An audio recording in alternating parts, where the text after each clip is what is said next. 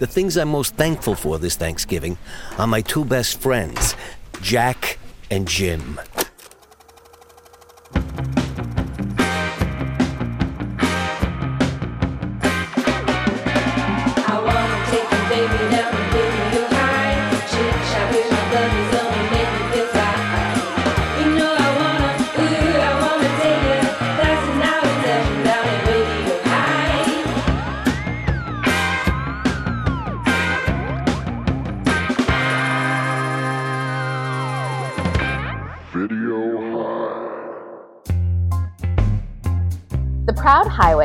Saga of a Desperate Southern Gentleman, 1955 to 1967, is a compilation of private and often intimate letters of one of America's most influential and provocative journalists, Hunter S. Thompson.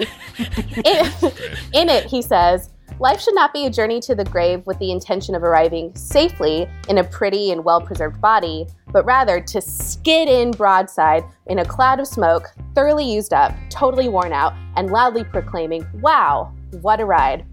And wow, what a ride we take in the 1972 drug based horror film Blood Freak, directed by Brad F. Grinter. The movie opens on Herschel, played by Las Vegas Elvis impersonator, but like the old, depressing off strip area of Vegas, Mr. Steve Hawkes.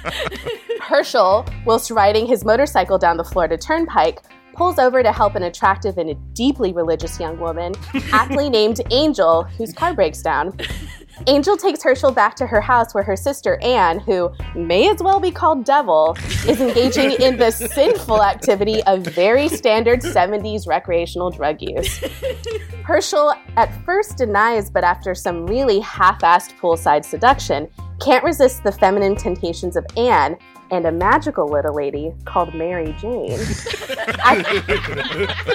After smoking some marijuanas and some very tame sex, Herschel goes to Anne and Angel's father's turkey farm where he's offered a job. But for extra cash, he can also secretly participate in some human trials of ingesting chemically altered turkey meat. The combination of drugs and spooky non FDA approved chemicals turns Herschel into a human sized cannibalistic turkey man. Much like Hunter S. Thompson, but definitely not as cool as Fear and Loathing in Las Vegas. Disagree. We are taken on a drug addled day for night fever dream of animal pleasures as Herschel Turkeyman gets his fill of sex, drug laced blood, and revenge. As we find out, 80% of this movie actually is a fever dream. And now, scared straight by his own hallucinations, Herschel seeks salvation from his drug habit with the encouragement of Angel, turns to prayer. Summarized by the silk shirt wearing, cigarette smoking narrator, this movie is what you get when you combine Twilight Zone fan fiction with the overzealous anti drug coalition of your local church and actual drugs. Because someone had to be high to come up with this train wreck. So if you're in the mood for an hour and 19 minute long dare presentation, then you're going to gobble up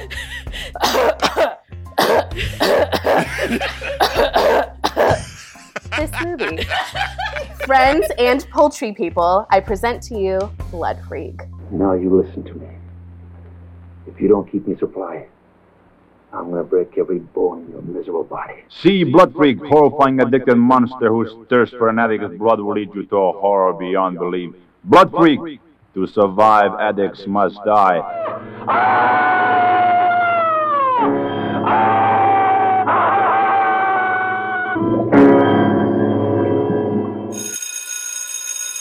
And happy Thanksgiving, everybody. Happy Thanksgiving. From our family to yours. Let's go around the class and just say one thing we're thankful for this year. I'm thankful for the 110 degree heat in November that it totally is right now. Uh, Jamie Kennedy. Let's talk turkey, guys. I was waiting for that pun. Ooh. I hate Easy Rider. Is this Easy Rider? Because it's pretty difficult. You know what I mean? Like, I think we definitely start off in that place and we veer off the road and we crash into a ditch and then we wake up days later.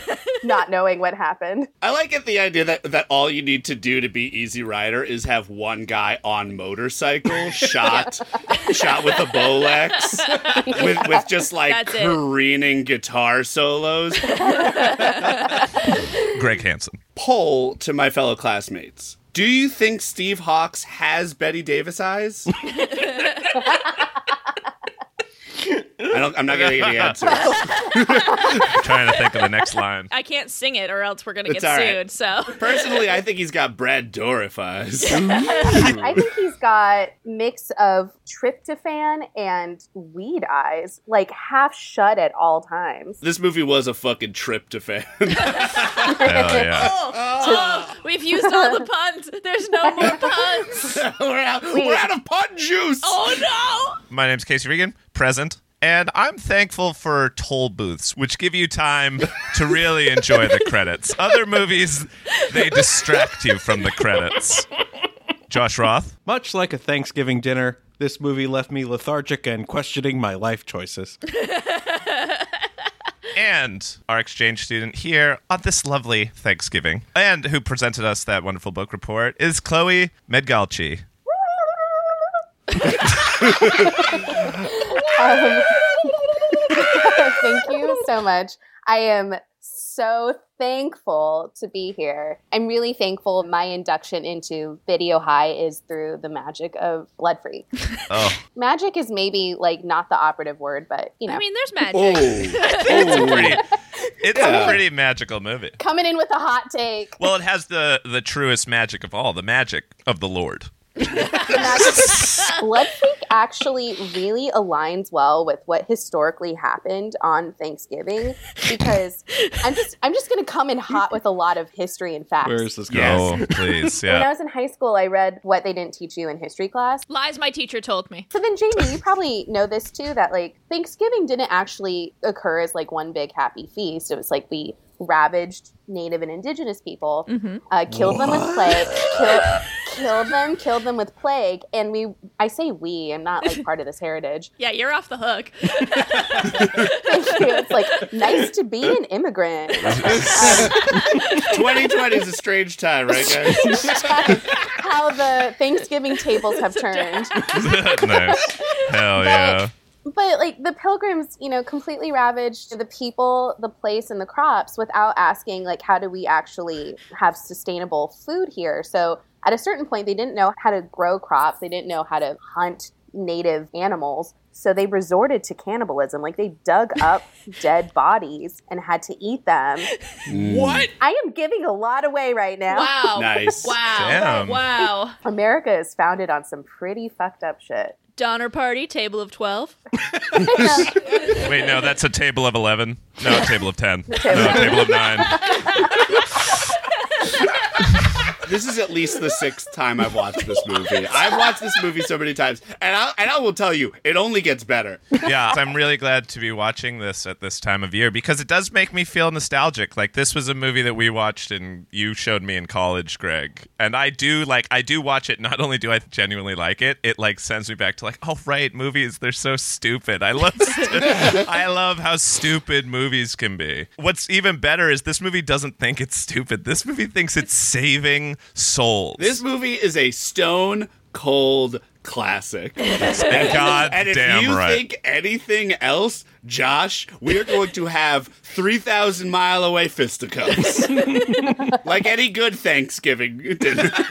yeah, this is a perfect Thanksgiving movie because it's making our family fight.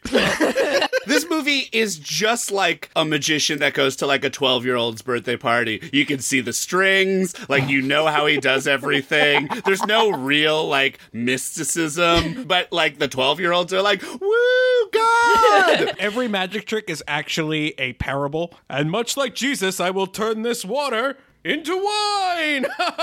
Children, God is the real magic. it's truly got something for everybody and nobody. I mean, if you can hear it, that is. Christopher Nolan mixed this movie. Who needs to hear the movie, guys? There's no, nothing says movies need to be heard. They just Yeah. need to be seen at times. So Oh, this God. movie lacked so much focus in many senses of the word. We're like there's zero focus on camera to actor. There's like a whole scene where I'm like, find the focus, find the focus, and you They can watch. You can watch in real time somebody rapping and like it never gets clear. Um, Oh, you guys think that there were ACs on this shoot? no and i i read i forgot how i've traveled down this like short rabbit hole but the cameraman is the director's son Yeah. Oh yeah. Yeah. Wow, a Sure true is. family Thanksgiving affair. so there's no focus on the scene there's no audio focus because there's some scenes where like the background chatter is louder than the adr Yeah. and then there's no focus in terms of actors focusing on lines Okay, wait. Did you guys think there is a script to this movie? I think so because Anne was re- definitely reading like Yeah. cue cards off screen. Oh, I mean, yeah, she wrote some things to say. Yeah. Oh, and uh, Velvet Vincent Price was for sure reading off of uh, his table. looking down and reading directly from the script That is our director, Brad F. Grinter. What? It Yeah. Was. Sure is, baby. Okay, I want to get into this because this is the opening of the movie. After we open on some mysterious bubbling liquid, Sure. we cut to some Vincent Price looking motherfucker who's apparently the director of the film, uh, reading from his script just off screen on the table below him and talking to us about change. What is a catalyst? Well, in this case, a catalyst is a person that will bring about changes. They could be good or bad, but there will be changes. You can meet one almost anywhere in your everyday life. In a supermarket, drugstore, anywhere. Even riding down the Florida Turnpike. Cut to guy riding down the Florida Turnpike. God forbid our movie should open, I don't know, where it starts. The, the runner of this guy in the movie, it only got more beautiful. We should mention that this is not the last time we see our director. It's like Thanksgiving. It's just like your uncle just sort of blabbering throughout the whole dinner, and you're just like, yeah, yeah, okay, cool. Yeah, he's chain smoking. He's like hanging out in a silk shirt. Everyone's like, did you put this on? You thought this looked nice? Okay, whatever. No, it's cool. We're just gonna talk about something else completely unrelated for the next ninety minutes. He's still going. It's crazy. it's so great because it's he says nothing. He says abso- he uses so many words to say nothing. This is the director of the film and not like as you may have assumed pornographer Walt Disney. and I'd assume he was just making it up if it wasn't so obvious he was reading. I I would liken the start of this movie to like a high school junior's like history paper where the introduction is so laden with nonsense, but you're like trying to make it sound academic or existential. Like you're trying to make like a grander point that you really can and you're not articulating it. But you're just taking up words, baby. You got 1500 and you're double spacing. topic sentence. Next three sentences that relate to the three points you brought up in your topic sentence. Reiterate the topic sentence. Thesis. Next paragraph, baby. I feel like Chloe's attacking my role on this podcast. Brad F. Grinter sort of monologuing to camera, like that came in every once in a while, and being a sort of one man Greek chorus to the movie mm-hmm. was. I really loved it, but it, like the first one is a bummer, but by the end, I was like really into it. Especially, I mean, we'll get there, but he essentially like changes the end of the movie at the end. Like it's very, it gets his last one is so meta. He's like, uh, just like, let's have a happy ending. Why not? And then I was thinking, well, this movie is this like free love, early 70s, drug fueled Christian allegory. And I sort of like bought into the reading as like, as if he was like reading scripture. Yeah, script. Sure. Oh. Also, it's important to note. I was pretty high when I watched this movie. As you should be. yes. I, Which and I As you gotta, should Six be. times. I gotta tell you, it helps. as a as a person who's only and exclusively watched this movie stone fucking sober, it's a religious experience in and of itself. In the ways that it wants to be and in the ways that it surely doesn't want to be. After we get the opening homily from uh, Brad Grinter, we are then on the Florida Turnpike. Most movies, most great directors that such as Brad Grinter, they will save in the opening credits like the really sweet shot for the directed by title card. But this movie gets like stuck at a toll. I know. I think that that made them that put them over budget. That was our That last was- 75 cents, guys. They were like, "Fuck, I, I guess there's no pizza today." At this point, we are introduced Introduced is broad of the term. yeah, We got his yeah. name. His name is Herschel. Herschel, uh, who looks like an Elvis impersonator for a Christian rock band. And while we're on the turnpike, and and I'd like to make a plea to Numero Group, can we get a seven-inch reissue of this fucking song? Because it's a banger.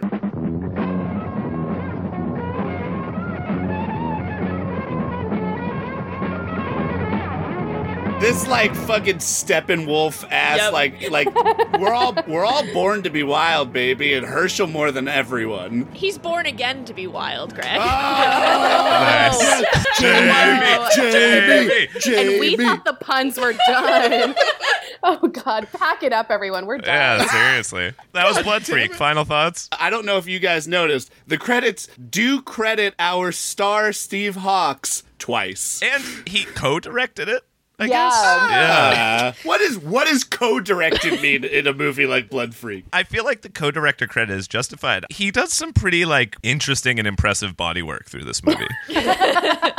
Explain. From the convulsing and jonesing to the turn when he becomes like suave, I've, I've got a joint in my mouth guy is pretty sweet. I gotta tell you, the reason that he gets a co-directing credit is because they ran out of money before the film was finished, and he was forced to finish the film. Wait, what? Like Brad like, Grinter? like like, Brad fucking Peace. what? and our boy Steve was left to, to pick up the It pieces. shows. Wait a minute. Wait a minute. Wait a minute. This is heartbreaking news. Are you saying auteur Brad F. Grinter of Flesh Feast fame would just willy nilly leave and fuck off? Yes, yes, I am. That is so insane to me. This is a drug fueled Christian parable with a blood crazed turkey monster. You're telling me that this was like a workaday project? That this was like, this was not like a. The only way this movie makes sense is if it was someone's like passionate work of art and the, the director walked off of it. Here's what I'll say: It is undetermined if Brad Grinter actually left. Or if he just went to cash in some more bottles, and in the in the interim, Steve was like, "I guess we got to finish it." We meet Herschel. He pulls over to help Angel. There's no problem. She just pulls over. Well, well, then it cuts to some home movie footage of them just like looking right into the lens Yeah. of the camera and smiling. I, I have written down, is this shot like a whole movie on purpose? Because suddenly we are in like Yeah. It is the Wonder Years. handheld zoomed footage and they're looking straight down the barrel of the lens. They were absolutely just scared that they were going to get in trouble at the toll. That's the truth, Yeah, right? so they were then we just the- nervous. uh, but then we do finally, finally, finally arrive at a drug party with Angel's sister Anne's friends. Some of my sister's friends are pretty far out. You sound as if you don't approve of them. Oh, no, it's not that. It's just that uh, a lot of them are heavy into the drug scene. I love like they walk in and they show you a shot of like six thirty somethings like quietly chattering on the floor. And then it goes back to Angel, who's like, "This place is a madhouse." Yeah. it's like the Yes. most, and they're just doing like very like demure bumps of cocaine, and you're like, "This is not mad. I This don't is even not think. a I think they're madhouse." huff. I think they're huffing glue, and they don't know how to huff glue. They're doing poppers, guys. They're in their 40s. They got the day off from whatever trade school they work at. I absolutely love that in this movie we see other hard drugs. Like Yeah. we see cocaine and we see heroin, but the drug you have to watch out for is just marijuana. Like pot, the It's worst. the gateway. It's Yeah. the gateway. You will get hooked. I'm gonna be honest. The target audience for this movie is me, because me with no drug knowledge whatsoever watches all of this and goes, "Yeah, that's hard drug. I get it. I get it. Yeah. This is Stay away. That was honestly like the rest of the movie does a worse job of pitching anti drug to me than just that shot of those four boring people huffing, like doing Yes. poppers and quietly mumbling to each other. I was like, this looks lame. I don't want to do this. if this is drugs, I don't want to do it. I mean, at this point, I, I wrote down that it was very hard to tell whether the writer of this movie was a Christian or an atheist because, like, the Christians looked crazy. Like, it looked like this was a like a satire of Christian people. Angel is like, don't like go ahead and sit with them, make yourself at home, but do not give in to temptation. Your body You is a will- temple. and then like a, a little bit later, she comes in is the most wet blanket and is like, "Pop and party. Let's read some scripture out loud." God says that anything that is not of faith is sin. What about adultery? He says we commit adultery with sticks and stones. What is that supposed to mean? But some people are interested. Everyone is interested besides Anne. Anne is the one person trying to keep this party a party.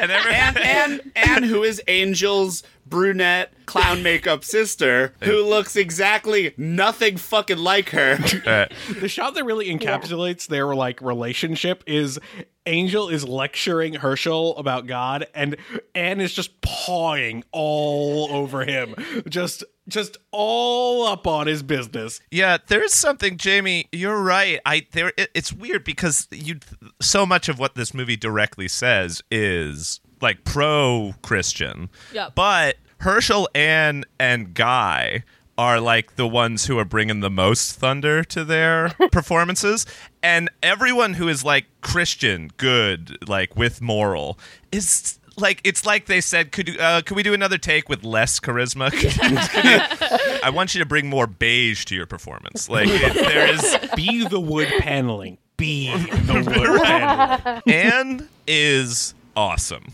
I love it. I know she's supposed to be like the temptress. She's supposed to be the devil in the polyester halter top, but I loved her. I, I, I fell for it. If I, I'd, I'd absolutely endanger my soul for Anne because she's awesome. She's rad. She wants to hang out. She's like good and like sweet and doesn't give up on her man when he comes back with a, a beak. Minus the fact It- that this whole mm, relationship is started because she wants to drug him enough to sleep with him. Sure, look, she's not perfect. She's not perfect. No, she We've- she goes from zero to sixty in a lot of ways. By the time she's through preaching to him, she'll have him so screwed up I won't stand a chance. That's not the something, you know? Hey man, she's my sister. I don't want to get her hooked. Well, turn Herschel on then. I got some stuff that's laced with something really good.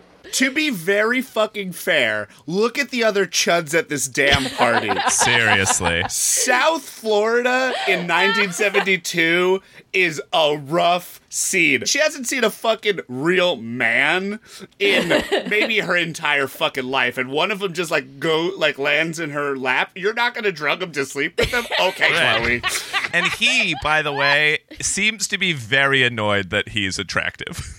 like the fact that women want him is a serious like uh problem in his life. No, no, no, Casey, don't lie because the narrator blatantly says, And he enjoys being attracted to the opposite sex. That's what you call a layered performance, guys. when the director tells you something on set, then you don't deliver it, and then they have to come back, sit in front of a wood paneled wall, and deliver it to camera. It's called subtext. really, he loves girls. He loves Right. girls. We swear, we swear. You understand? Yeah. He loves the girls. Don't worry, everyone. Herschel fucks. But it's good that the narrator says it because it's very unclear. Like he sits down, this random woman comes up to him and is like, You're so big. I like muscles. And you must be very strong. You shouldn't be acting this way with me, especially when you're with someone else. "No thanks, I don't cavort with whores." Yeah. you know, like Jesus would say. Right. if you couldn't get across that you liked being attractive, too bad, so sad. We're moving on. We don't have the time. We don't have the money. If we can't pull focus, move on. They're trying to set up this angel and devil kind of thing, but the narrator can't even commit to it. Herschel has met two beautiful girls. One is conservative, responsible, concerned with, and contributes her time and efforts to the benefit of her fellow man. The other is the opposite. Or is she? Who are we to judge? We're not God. You're the director. That's who to What I'm judge. saying is, they're both fine. yeah. It would be so easy for this movie to just have been like, Anne is bad and Angel is good. And in the end, Herschel ends up with Angel and he walks with Jesus Christ. There's, you know, one set of footsteps in the sand because Christ is he's on uh, he's piggybacking. uh, the reason I love it so much is there are so many times where this movie zigs when I think it's going to zag. I know we're setting it up to look like there's a love triangle between Herschel, Angel, and Anne, but don't worry, that goes away fast. No, Even there's Angel's not. like, no, no, no, you were meant to be with Anne from No. the very beginning. A love triangle would assume that anything in this movie was written beforehand. People showed up on set. They're like, "Oh, okay, we've got uh two sisters, I guess. I don't know. We we already shot them hanging out once. I don't know. We'll figure it out." I would watch an entire feature length film that's just the backstory about like what the dynamic between Anne and Yes. Angel is like because Anne goes hard on her like you ruin everything. You're the worst. Don't give me that love crap and I'm like, fuck, what did Angel do to her? Did they grow up in the church together, or did Angel come to religion later, and then she felt it was a great betrayal? Like, Ooh, good are question. they sisters in the nonsense? in nonsense? We are making this way more interesting than it, it really is. I'm sorry. Okay, we haven't laid out any ground rules for our exchange student. One, do not badmouth Blood Freak. Anne tells me you're into Bible. When you find time, I'd like to ask you a question. Sure. Don't get her started. My sister thinks the whole world's a church, and she's a preacher. Angel's just like reading scripture to the party, and Anne's like, "Why don't you like let me live my life? Why don't you let people do what they want? Why do you hate my friends so much?" And Angel says, "Like, I don't hate your friends. I just think you're gonna go to hell." fuck you, Angel. How about that? How about that? How about fuck you? What about that? I mean, nothing convinced me more that at the end when Herschel and Angel are about to leave, and Anne is just like, I'm gonna come back tonight. We're gonna have a blast. That line reading was the we're gonna have a blast. We're gonna have a blast. I believe it. I Yeah. believe they're gonna have a blast. Nothing says a blast like crying in front of all your friends. Well, she doesn't cry exclusively in front of her friends. She also cries in front of her drug dealer, Guy, who we now meet, who gives her some drugs to slip to Herschel. But don't worry, he'll only be hooked after six of them. That's science. I do love the fact that the dude's name is Guy because it feels like they they had like a placeholder name that they just Yeah. never changed. They were like, yeah, Guy. I don't know, whatever. Fuck it. Rarely do you get to say, I have a guy for this, and his name is actually Guy. Guy. Like, as you guys made mention of, Anne plans on drugging Herschel so she can sleep with him. But I mean, it's pot. It's not like but he'll be hooked after six, Casey.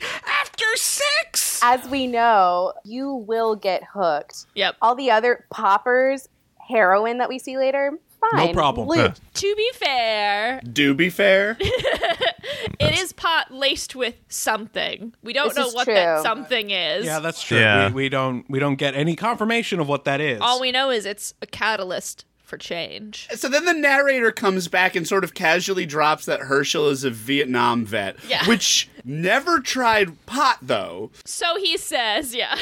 yeah. And I fully missed that. There's like a second mention of like at the very end when Yes. he's like, "Oh yeah, back in Nam," and I'm like, "Wait, what?" Well, that's important because later the whole reason he like freaks the fuck out is they say that he was an addict in Vietnam. In Nam. that he Yeah. like he got hooked on some I don't even remember exactly what they said. Painkillers. Painkillers, Oh, oh I think. opiate, Painkillers. yeah. Yeah, dude's fucking popping perks, but it's Right. just like, no, no, no, no, thanks. I won't have a, I won't have a one toke of weed ever. It's chemicals only, my man. right. None of that organic shit for me. yeah. After Vincent Price comes back, we see Herschel and Angel are drinking coffee on some guy's couch. I think he's just like a dude who Angel knows through the church. What are your plans and problems? The Lord's on our side, you know. Yeah, how about asking the Lord for a job? That's easy. I could use a husky man like you out at my poultry ranch if you can wait till next week. And just like, you know, all religious people, he doesn't really have any answers for the questions. They're like, oh, yeah, yeah, come work on my turkey farm. He's like, oh, what do you want me to do? General work. What the Yeah. fuck is general work? 1972 is strange, right? In 1972, you have general work. When you go into a bar, you just ask for beer. Like, Yeah. you know. and the most moral people in the world were guys who drove their motorcycles from town to town. so Herschel gets a job at the turkey farm. The next scene isn't even him on the turkey farm, It's which him was cleaning baffling. a pool.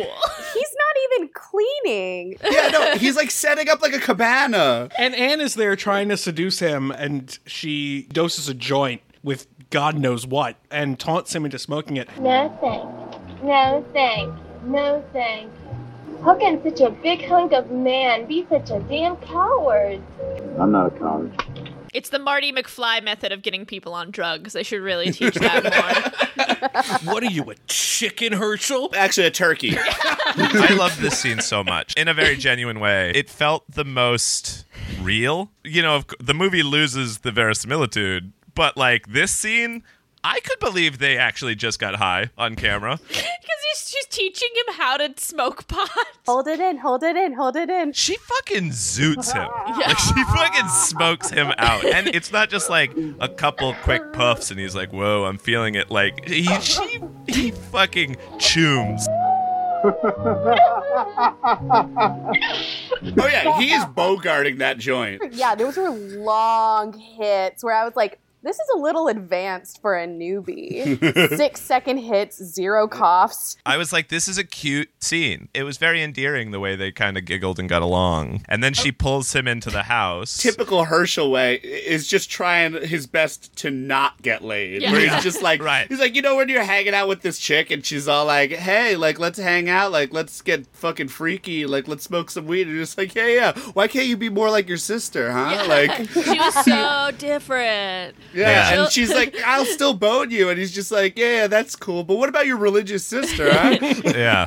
Herschel, honey, by the time I get through with you, you're never gonna wish I was like my sister. I don't know if the Pornhub homepage has something to say. That is absolutely not true.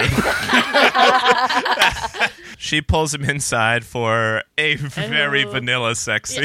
I mean, I don't even know. We don't really get to see the act. It's basically like they just ice cream sandwich on top of each other. Yeah. Right. He just he just flops right down on that poor lady. Whoa, whoa, whoa. Okay, wait. This is bad sex? I'm sorry. I, uh, oh. I like their relationship. I, I mean, I like Anne at least. I like it's like she seems to genuinely like him. She's like doesn't just like use him up and throw him out, and she's like, I want to have sex. I'm a sexually active person. And there's nothing wrong with that. Any man who could refuse such temptation from such a girl as this, he would have to be much less a man than Herschel. if God didn't want you to have sex with a smoking hot lady, he wouldn't have made smoking hot ladies. It's true. Amen, brother. Amen. But then there's a bit of a turn. Yep. He's got to go to the turkey farm and he's late. You should have set the alarm. You know I promised Angel I'd go to the poultry range this morning about that job. What immediate regret Anne must have felt after sleeping with this guy. like right away, he's like, "You didn't set my alarm for work," You know, I have this first day at my turkey job. which he is not late for. No, like, they- we, there's not even fine. consequences. He's just being abusive to my poor sweet Anne. and he rides up on his Easy Rider motorcycle to some soft rock. And I love this part. He mocks the turkeys as soon as he sees them. I don't know. I've driven through Agland before. Have you guys ever stopped and razzed animals? Is there no greater pleasure in the world? You're in there. You're in the cage. the only cage I'm in is my mind. Especially turkeys. Oh my god, it is so funny to make fun of a turkey. they're so stupid. But they're his coworkers. This is not how you start your first day on a new job. That's a great point, Josh. I mean, honestly, I feel like the part that he left just to Steve is the turkey farm. Like, it is just like so much B roll of like turkeys on turkeys on turkeys. No, no, Chloe. It is not so much B-roll. It is the same three shots of turkeys over and over Yeah, again. turkeys on turkeys on turkeys. Repeat. Well, to clarify, so much use of a single B roll. Totally. A lot of turkey runtime. A lot of TRT. The, uh, turkey runtime. The thing that like impressed me is that there's a moment where Steve Hawkes like picks up a turkey. He just like fully manhandles it, and the way he holds this turkey, it's like, have you done this before? Like, what- Nope. He went really method. He worked on a turkey farm before this movie for like six months. He, It he really wanted to get in the mindset of the turkey. I do like the idea that when tasked with directing the movie, he's like, you know, I, I, we, we really got to make people sympathize with Herschel. What if I just like hang out with the turkeys? I'm friends with them. I pet them. You know, I I, I, I take an egg. I listen to it when I shake it. I throw it up in the air and catch it because it won't break. It has huge fucking catcher mitt hands. Oh my god. And like on all good poultry farms, we meet two scientists who tell Herschel about their experiments on turkeys. I don't know what what the hell are they doing? Oh, I'm so glad you asked. I'm so glad you oh! asked because I, I did the fucking research. Chloe oh brought the data. Go, go, go, go. So, chemical caponization is actually like a more rare form of just straight caponization, which is surgical technique adopted to alter sexual maturation of male chickens with aim to improve the quality characteristics of carcass and meat. In short, it is chicken neutering. And they do this because when you stunt the development of the male sex hormones, you slow the growth. So apparently it's it's like more appealing to the gourmet market because the alternative is that a lot of poultry is pumped with hormones so they grow faster and bigger and they have more meat on their body. You can do it chemically. It's definitely done in more like larger factory farms. Definitely not something that's typical though for some like a farm of this size. Normally you would do like the actual surgical caponization. what I would read this as is they looked up poultry farms and they're like, caponization. That is like an SAT word we can use to give this scene some legitimacy. We'll call it chemical because we need this to really backfire for Herschel. It also makes sense because he's like loving it. He houses a whole turkey. Oh, my man He- can eat. my Yeah. man He can eat, away. yo. And that first bite, he's like, damn, this is a good turkey. Like, and I will say, these fucking scientists, they make a huge bird so moist that Herschel is able to eat it with nothing to drink, no gravy, No sides. no No sides. That is a miracle of science. These men need Nobel Prizes. Right. Well, the man's also got the munchies, don't forget, because Ooh, despite ah, point. Anne's best intentions, he's hooked. And he agrees to do this turkey tasting test because the scientists offer him a marijuana in return. It's a bold move on someone's first day, loop them into illegal activity before Yeah. you like you haven't said two fucking sentences and you're just like, you a narc, huh? You gotta tell me if you're a fucking narc, you know. Oh, uh, you, you, you think it was surprising that uh, fucking John Wayne Gacy and the BTK killer were doing something nefarious? Like, these guys looked terrifying. These guys ha- were dead eyed psychopaths. You'll be doing odd jobs for us around the ranch and the lab here. And if you want to make a little extra money, you can help us with some of our experiments in the lab. So Herschel starts going into marijuana withdrawals on the farm. He's got reefer madness.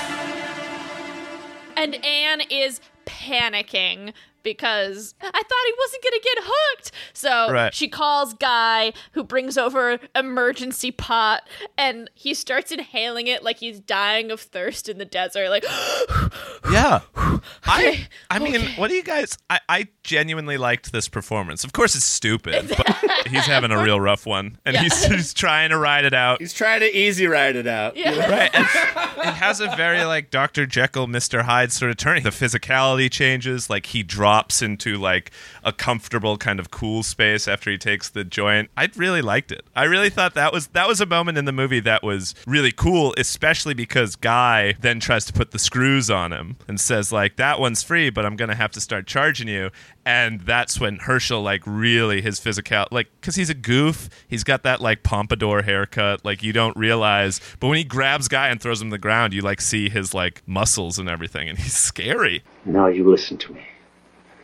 If you don't keep me supplied, I'm gonna break every bone in your miserable body. Okay, okay. Don't sweat. The look on Guy's face, like I, it does register as if they did not rehearse what was going to happen because Oh, yeah. the, the, the sheer terror on that man's gap tooth face is probably the most realistic performance in the whole movie. I do want to like take a moment to say that I think the best acting in the entirety of this movie for me was the physical acting of and it's a long take of just Herschel shaking his little ghibli bits on the floor. Tryptophan will get you. yeah, I mean, honestly, part of me wonders, like, was he drugged or was that just too much tryptophan? Could Too that much happen Yeah. to anybody if you ingest a full turkey? Well, he has to do that body work when all they can afford is the mask. Yeah. He has to do some kind of work to make the rest of his body not look ridiculous. Yeah. Let's be clear. The mask is a paper mache Yeah. head. Yeah. Yeah. It It- is, it is- maybe the worst prosthetic I have ever seen in film. Not prosthetic. Yeah. it doesn't yeah, even count. you can't. I It doesn't even get it, that moniker. Calling no. it a prop is even a little generous. yeah. This was like a diorama ma- like Yeah. piece made by the local school and donated to the film. or, or it kind of looked like they found an old mascot head in like the back of a high school locker room and then they put it through a wood chipper and then they're like yeah this will do Also, the one part in the movie that they lit well. Yeah. Was like we really, we You really, really get to wanna see look it. at this bad mask. Yep. really. but the thing that made me kind of sad though is that he's like fully clothed so he's wearing like this long sleeve shirt only when he's a turkey man the irony of which being that his arms are so like meaty and like leathery tan that they actually resemble roasted turkey legs full of roids and like tanning in the sun probably closely resembles a thanksgiving turkey It it actually stands to reason because, like cooking a turkey, this movie was made in about four to six hours. And there's some parts that are a little undercooked and parts that are a little overcooked. There- and as we learn there's some parts that are just like not safe to eat That's, yeah. It's so funny that the turn in this movie when so yeah, Herschel spoiler alert everybody. Herschel houses the entire fucking bird. When he convulses and he goes down, then it's revealed that that is where we leave reality. And Herschel like goes into a sort of fever dream. Which is baffling for some of these scenes. Like the scene that immediately follows this Mhm. when Tom is talking to the scientist. So why did you take him out and dump him? Don't we have enough trouble in these experiments without taking a chance on a murder charge? All we did was do, give this guy some turkey. That's not how the law works. Yeah. If you if you leave before the cops come, you're not you haven't done something illegal. What? This is a lush reality that Herschel is hallucinating that he's not even present for. Yeah, this is not a first person movie. He's doing a P.T. Anderson. He's like, we have an ensemble piece. right. some I, I don't remember if it's this scene. I think it's later when they're like, "We're gonna get the federal bureau on us." I'm like, "Are you?" It's 1972. There wasn't a lot going on, you know, not Watergate or anything. Like, I don't know. Is that also fake? Watergate is Watergate fake.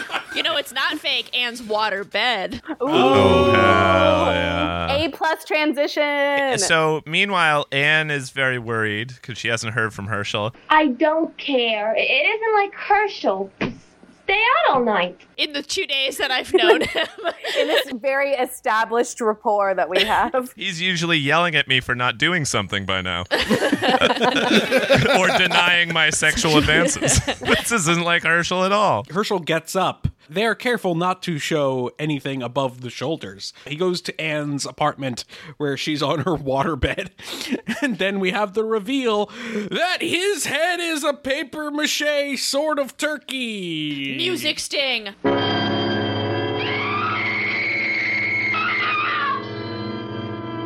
Abrupt end to music sting. Silence. This is where the movie really comes into its own. This is where it's like the movie really becomes a work of art here. Mhm. There's sort of the like creature moment where Nan wakes up and sees him now as a hideous turkey monster, screams, and passes out. And where any other movie, that would be like the end of the scene. Like that would be the beginning of the Nope. rampage where he's like, I'm hideous. And he like runs out or No. something. He scribbles a note for her. we only hear it. It's just Foley. Yeah, we hear like frenzied scribbling on paper. And then Anne slowly sort of wakes up again and he holds the note out for her that says, I, th- It's me, it's Herschel. I'm a turkey monster. But also gobble. I love corn. No cranberry sauce, please. it's a six page note. Like the next scene when we're seeing her read it, there are five other pages next to her. One of the notes is, I don't have time to write all of it. but then they just keep going. You can edit that part out, Herschel. I guess the pretty girl in the scene should stick with the monster she created. What would it be like if you if you stayed like this? If, we got married, what kind of life would we have together? If you stayed that way, what would the children think of their father looking like that? Anne is fucking wigging out. She's known this dude for five days. He shows up looking like a turkey monster, and she's talking about fucking marriage? What the hell? yeah, what would the children look like? children? Yeah, this is absolutely my favorite scene of the whole movie because yes. the choice would be to make a huge tonal shift like I'm a monster, I'm going to terrorize the woman I love. She's chill with it. Her logic is so reverse engineered too, where she's like, What are our children going to think? Asking the tough questions. Yeah, like if you have Yeah. sex with a turkey man, are your children going to be turkey babies? Like and she does. Herschel turns out the lights and they fuck. Well, yeah, because she's talking all this stuff, and he's like, "I need to stop this train right now." Yeah. He's like, I need I just need to placate her. I need to shut her the hell up. So he goes for a little beak on JJ action. it is so funny again because like the sex is fully implied because we just hear like oh herschel and no no no No, that's not it. Herschel?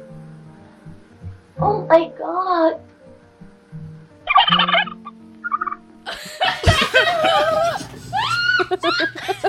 Also implying that he became a better lover when he became a turkey monster. When you become a monster, your sexual prowess just instantly triple. you have to also wonder if any other parts of his body transformed Mm-hmm. Which actually, then, given your uh, scientific report, would also mean that he's fucking neutered. Yep. So they're not having yeah. kids. it's a really sweet scene. Like Anne has decided to like, I'm gonna build a life with this turkey man. It weirdly is. And much like every scene in this movie that has any competence, it is, again, undercut by our director coming back and narrating an entire scene. Interesting how, when we come to moments of despair, when we can't seem to solve our problems any other way, then, but not until then, we turn to God. Josh, you keep saying undercut, and that word, I, uh, I think it means not what you think it means. Every time the narrator's on screen, my heart is a flutter. When you say undercut, do you mean improve? Transformed? Emotionally maximize. so she introduces her now live in turkey monster uh, to two guys who eventually become very important. even though she does tell them that he's like something out of the Twilight Zone, which could have been interpreted in so many different ways. Eh, They're hanging Yeah. a lantern on the fact that their script got rejected from the Twilight Zone, and they're like, "Take that, Rod Serling." I mean, this is more Night Gallery, if we're being Yeah, honest. yeah, yeah, yeah, yeah, yeah, so then, uh, what happens in between this and the rampage? maybe like introductory conversation with these two mustachioed men implying that he needs to continue his fix because he's now hooked Yeah, because Guy is now ducking Anne. mm-hmm. Uh, so she can't get in touch with Guy. While Anne is trying to find Guy, Herschel is um, becoming the titular blood freak. He stalks a girl through the woods, he kidnaps her in the driveway and carries her off Frankenstein style, and Right. she screams, but we don't see any of that. Because let's not forget, my man's still jonesing for some of that good Kush, baby. Yeah. like he, is, he, he is still he is still heavily addicted to the weed. But apparently, a good substitute for weed is um, the blood of the innocent. not so innocent. Yes, because thank you, I because a major part of this is that they are he's drinking the blood of other addicts. Yeah, they have mm-hmm. drugs in they have oh. drugs in their blood. he wants that drug okay, blood. Okay, okay. and i love that it's like the women are independently taking drugs and it's like a man is dosing them. The first kidnap we see this man presumably injecting her with something. So it is confirming for Herschel Turkeyman that this is an addict. and he's like, this isn't just blood, this is now drug infused blood. So I'm getting The best dub- kind. double the fix. in the rare instance of in this movie where they do show not tell, which I would actually prefer they had actually said something. A something. little more context. This is why you gotta rewatch the movie six or seven Yeah. times. Uh, You catch I'm the fine. nuance, the nuance. Yeah, it's so incredibly unclear because they go from just talking about like, oh well, I guess Herschel's a turkey man now, to immediately he's drinking the blood of women, or not even no, immediately to he grabs a woman, takes her off screen, and she screams, and we don't see any of it. Oh, does she scream? In case you missed the scream, it'll be replayed Oh, over and the over and over. They have their own Wilhelm scream.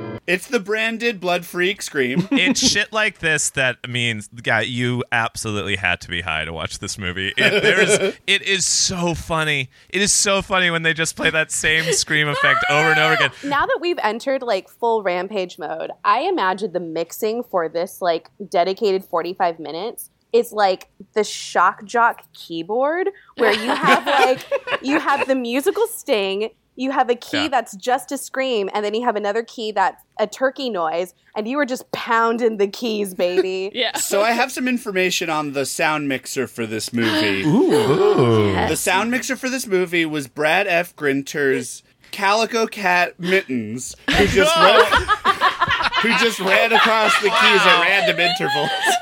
I can't believe he was able to. I love Mittens' Wow, work. wow. Well, I mean, it was before his uh, resume was littered with so many credits. Oh god, this is such a treat.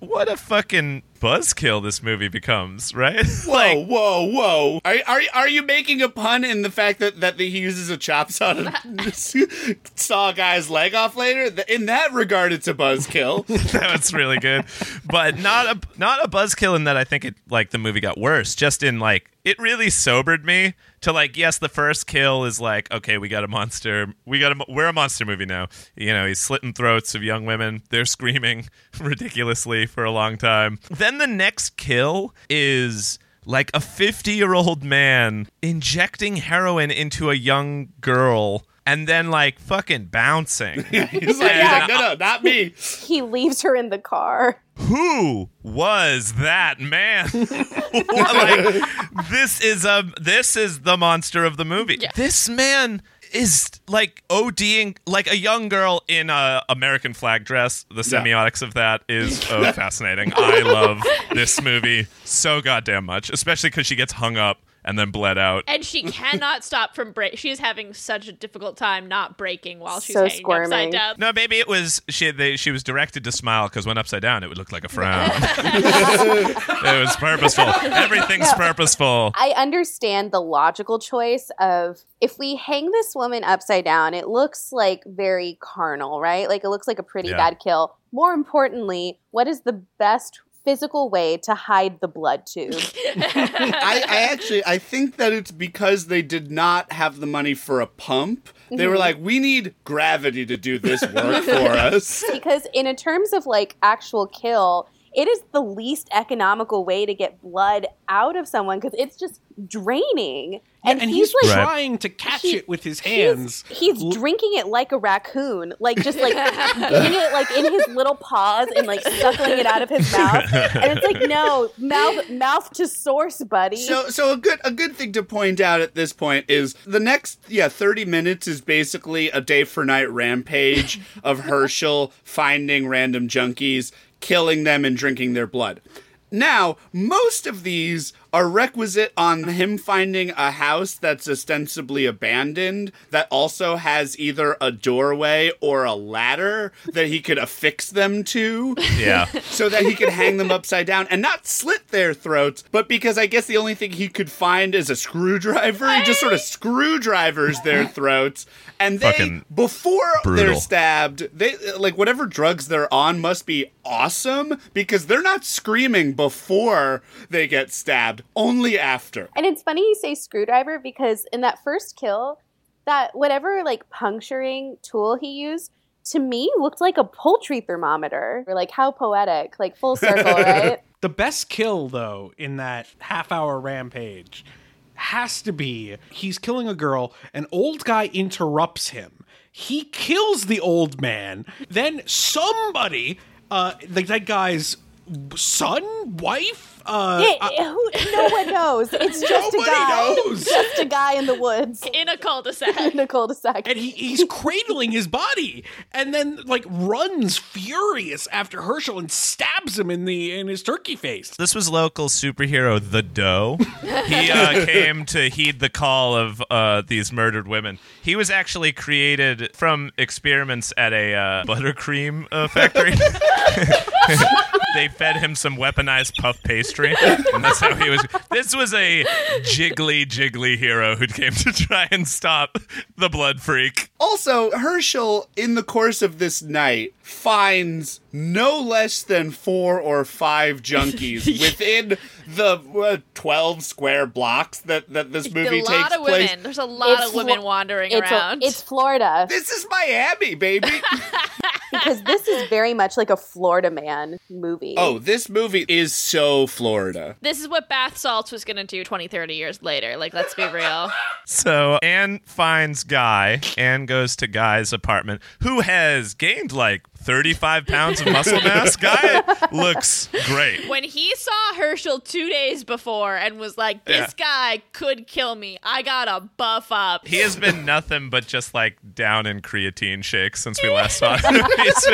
And then, who is Mutton Chops? He's a supplier. Yeah, he's the so Right. guy calls his supplier. Uh, apparently, he owes the supplier some money, and guy doesn't have the cash to pay his supplier, so he just pimps out Anne, who's in the next room asleep, to cover Oh. the rest of the money. Buzz kill maximized. yeah. yeah. For 75 bucks, by the way. Not in lieu of the payment, Yeah. as interest Interest, yeah. for As the well 75 of the missing $75. Also, it should be pointed out that Anne has fallen asleep with full clown makeup on on white linen, Oh. Yeah. fully dressed above the sheets. She, is might- distraught. She has not slept since Herschel disappeared. I don't know. Yeah. That, that reads to me like she might be a serial killer.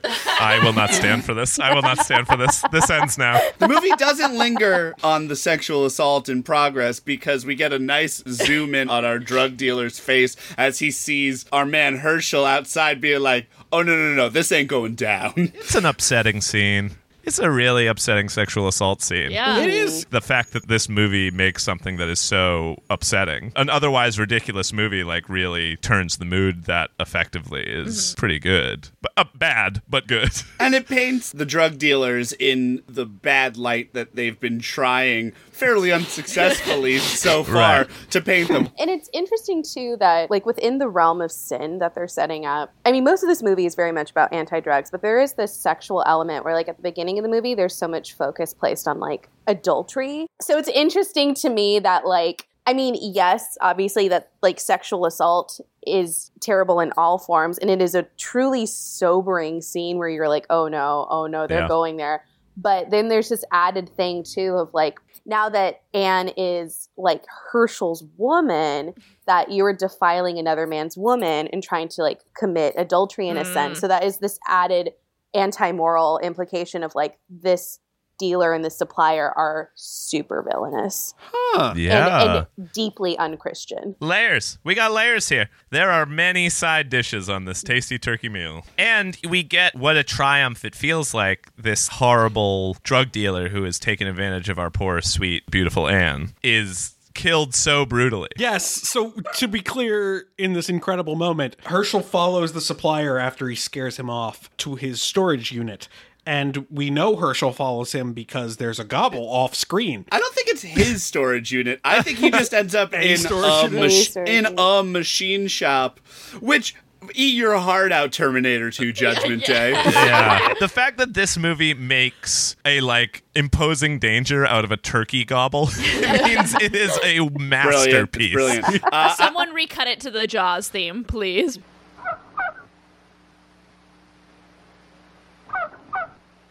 The supplier returns to a storage unit, which conveniently has a bandsaw. Herschel, after his telltale gobble, follows him inside and uses the bandsaw to cut off his foot. And there's a fantastic bewitched cut as well, from leg intact to leg cut off by bandsaw. Yeah.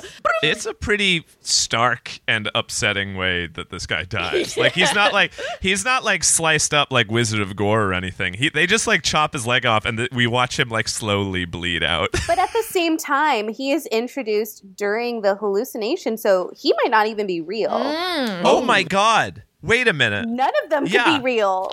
Wait. If they weren't established before the Oh. turkey shakes, he's they're not real. Maybe That would Holy explain why shit. they look like the squarest people in the world because it's Herschel imagining like what the drug supply line looks like. Like, yeah, yeah, yeah, yeah. This guy with high khakis is definitely the dealer.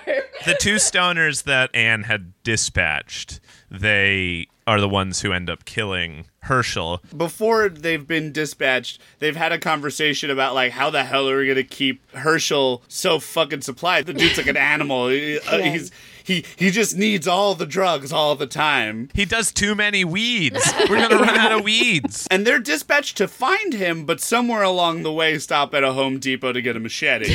Yeah. So the Doobie Brothers find Herschel in the field and cut his head off. But this is when we get footage of a real turkey getting its head cut Yes. off. And we are Hell yes. subject to watching this turkey flail around. And yeah, we get that uh, intercut between our hero Herschel, who has dropped to his knees and asked God for forgiveness, just like dropped into a prayer. Be careful what you wish for, as per the Right. narrator. Like, please make this stop. And then it does stop by him getting macheted in the head. I want to be a not turkey again, Clarence. I want, I want to be a human again. gobble, gobble, you old building and loan. that Herschel gets macheted.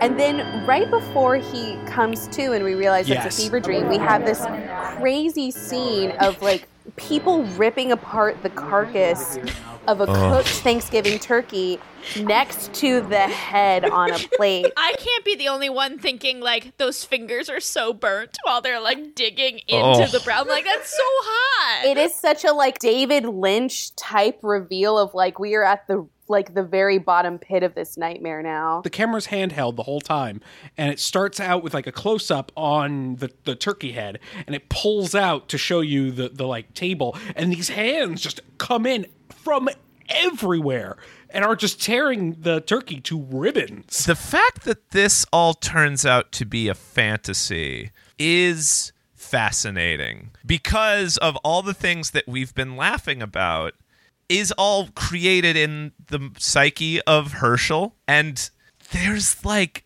really fascinating semiotics at play here. This is a guy who has been to Vietnam. He he has been party to and victim of one of the greatest, I don't know, historical crimes in the history of the world. And the fact that he's having this like fever dream like I'm thinking about how yoked Guy is during this time. And it's the only time we see Guy during the fever dream is we now see him he's like tan he's buff he's a fucking jody like he's a guy who is like back at home fucking the soldiers wives so like in his like fever dream he is now like he's he- in his fever dream he's tan he's hunky he's like he's, He's like also taking much, s- much worse. Yeah. yeah, he's and he's a monster. Before he was just like weedy Huh. and frankly in in both senses, weedy. The only thing we ever see that seems to be uh, like a misstep is he asks Herschel for money if he's going to continue to supply him with drugs, which is not that is the give and take. Yeah. that is the normal order of operations, yes. so, like, really, now in Herschel's head, Guy is like a hunk. And he's like taking advantage of his woman while he's off experiencing a hell, as the narrator said, worse than his time in Vietnam. this is like an AP video high class right now. Casey is our narrator. Like he'll get to the point eventually, but there's gonna be Yeah, a I'll lot. find of... it. Casey is sitting in front of a wood paneled wall. Let me light a cigarette quick. the Viet- the war in Vietnam is like a time of like the breaking of like American innocence. There was like the project has turned, and you see the sort of culture at large saw saw what the American Project was really about, which was grotesque. And he was a party to that. Like he s- slits the throat of a girl in a American flag dress. There's so much meat to chew on there. Uh, There's like a uh, the- uh, uh, uh, there's- Meat Yeah. to chew on. I agree. Chew on that, Oliver Stone.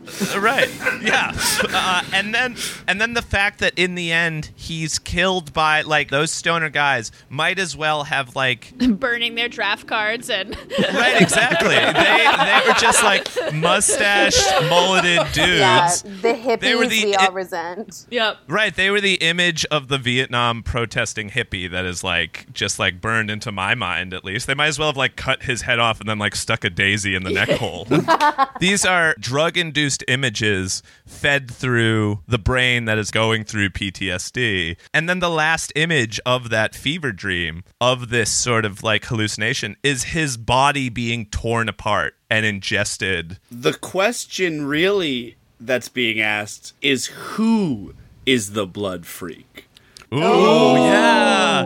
And the movie posits the American public. Mm-hmm. Yeah, mm-hmm. that paper mache mask stares back at you and says, perhaps it's you who's the blood freak. All the people who talk about this movie talk about it as like pro Christian, anti drug, but it sort of fails at both of those things. It's like this movie isn't really anti drug, and, and, it, and even by the final moments, Uh, again, it zigs when you think it's going to zag. You think when he wakes up from this fever dream, he's going to go like, "No, Anne, I'm done with you. You ruined my life. You didn't really care about me. I'm going with your sister Angel."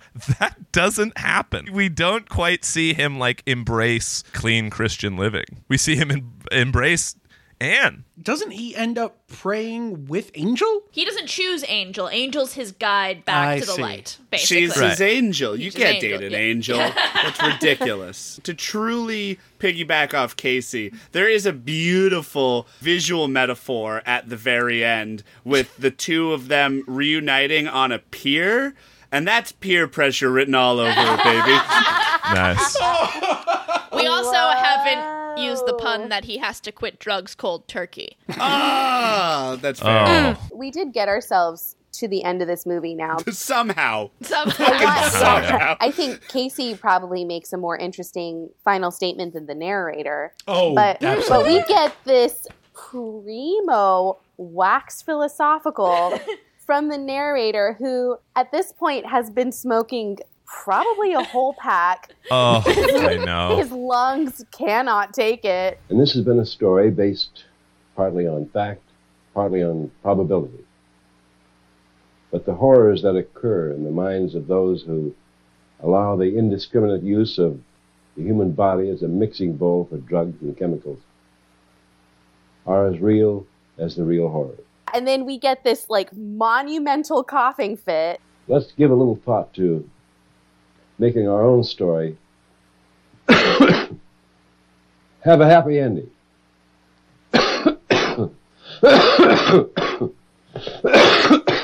Like this is a fucking Haneke movie. He just goes like, ah, "Oh, what? Let's have a happy ending. Why not?" Yeah. It's so brilliant. I thought I had fallen in love before, but I like really felt myself fall in love with the movie in that moment because yeah, I think this is much more of an American critique than the movie is given credit for. Because even that, like a sort of surly guy smoking. What a fucking image, the Marlboro Man. Like what a, what an American image.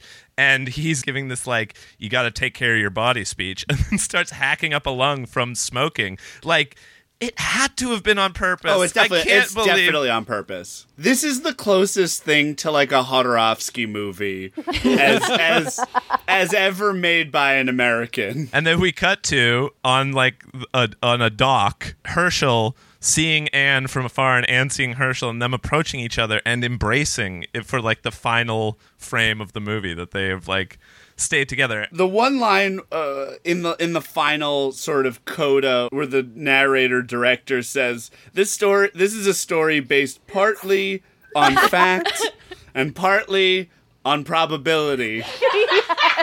Truly that is a, a- an unimpeachable sentence, even if that probability is zero. Uh, yeah. I, yeah, I have never heard a movie posited in that way, and I'm like, but that's all movies. Yeah. I like to watch. I like to see bit bit bit bit bit movies like this. Bit bit bit bit bit rip off report card.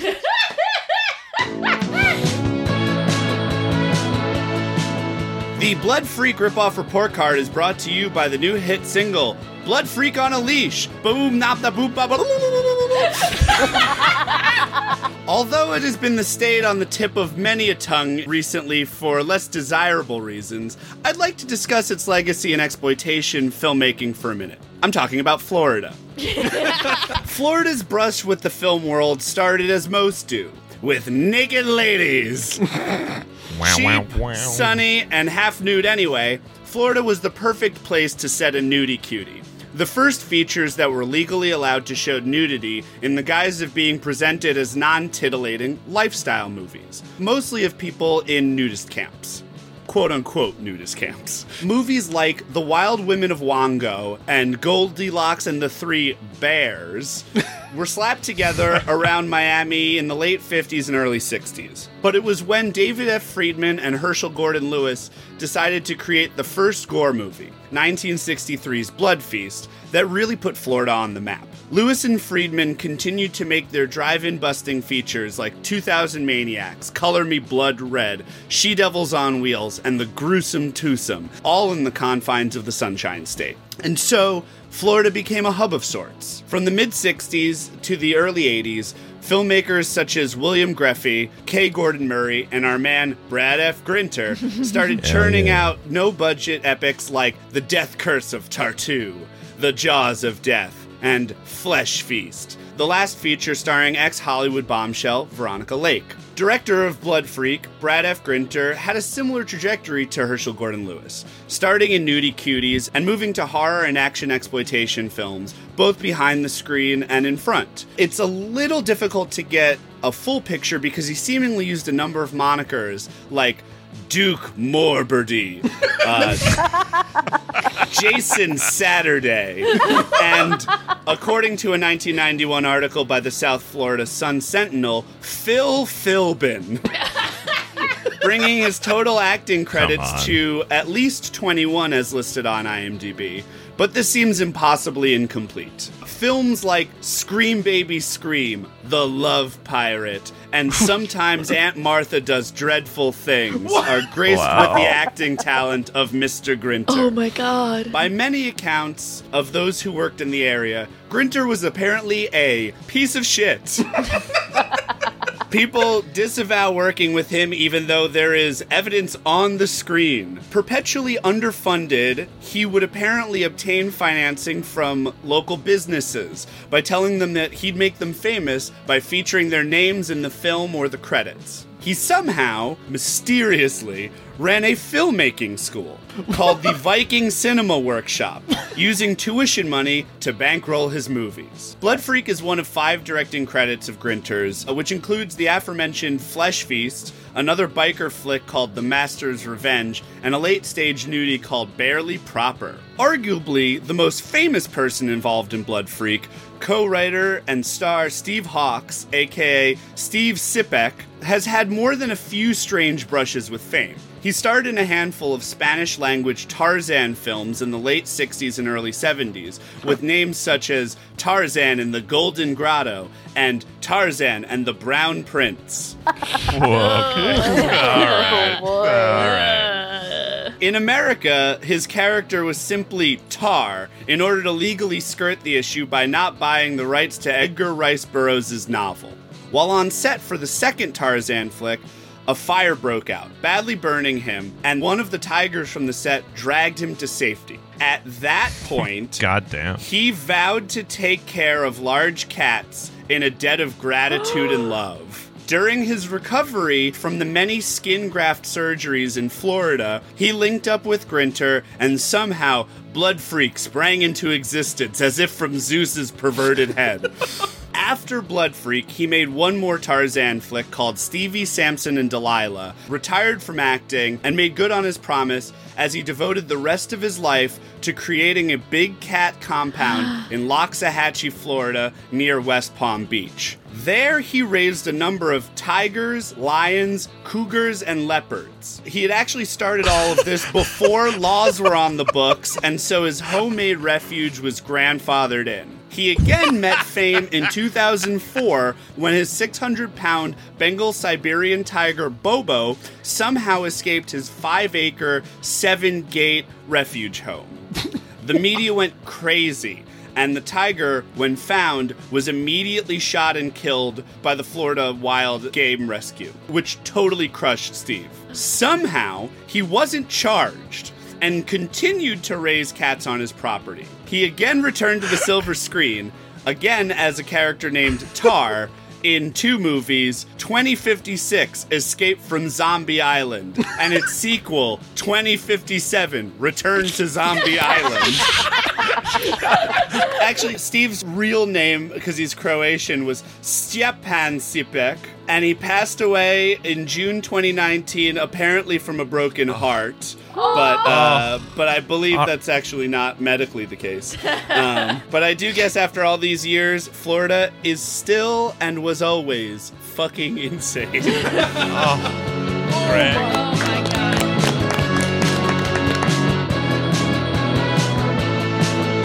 All right, so for the outro music, let me do, considering the season, a more classic Thanksgiving song. Hope you hold the film in more regard after the rip-off report card. if it weren't for that tiger, he would have been more charred. It's the rip-off report card. Dum, dum. You can, you can get anything you want at Stephen Hawk's restaurant. yeah.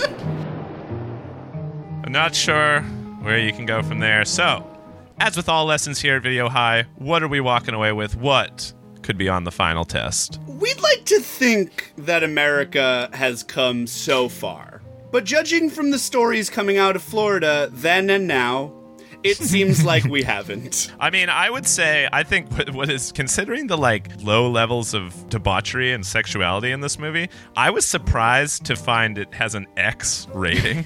what? Wow. Really? I think is just because hidden in here is a like scathing American critique, and we just weren't ready for the truth. I think I learned I need to give more movies the benefit of the doubt, Casey.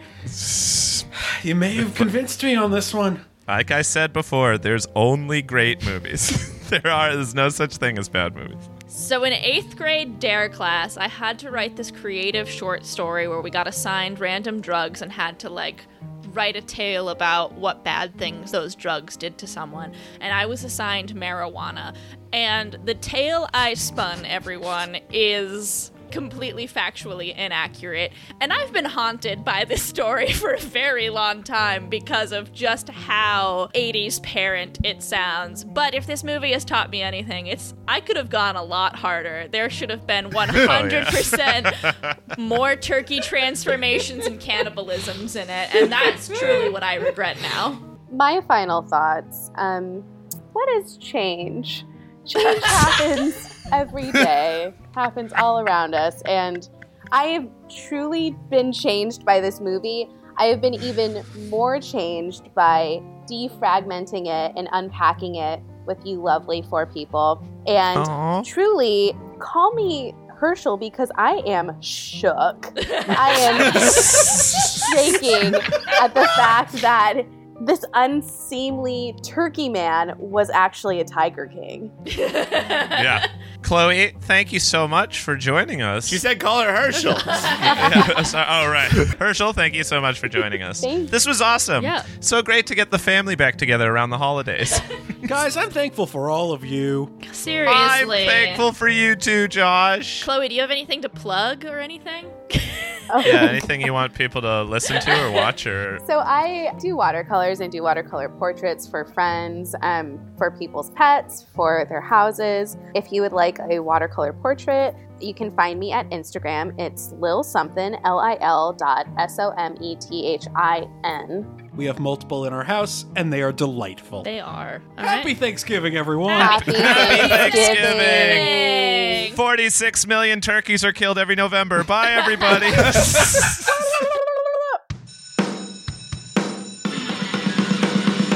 Here at Video High, we have a lot to be thankful for this holiday season, beginning with all of you. Thank you so much for listening. Thank you also to Philip Marlowe, who plays the teacher, Seth Applebaum of Ghost Funk Orchestra, and Gabriella Tessitore of Scout Harris for the theme music. Thank you to Kevin MacLeod of Incompetech for additional music this episode. Justin Ferrero of the Rizzos did our bed music and sound mixing. Thanks to Ann Shearer for our logo. Thank you to our special guest, Chloe Midgalchi, who you can find on Instagram at lil.something. And thanks to the entire Video High crew Greg Hansen, Casey Regan, Josh Roth, and me, Jamie Kennedy. Tune in next time for a truly baffling trip down memory lane when we discuss A Gnome Named Gnorm, a buddy cop movie between Anthony Michael Hall and, well, a gnome named Gnorm. You can listen to Video High on Spotify, Apple Podcasts, or wherever you get your podcasts. You can find us on Facebook at Video High, on Instagram at Video High Podcast, and on Twitter at VideoHigh.pod.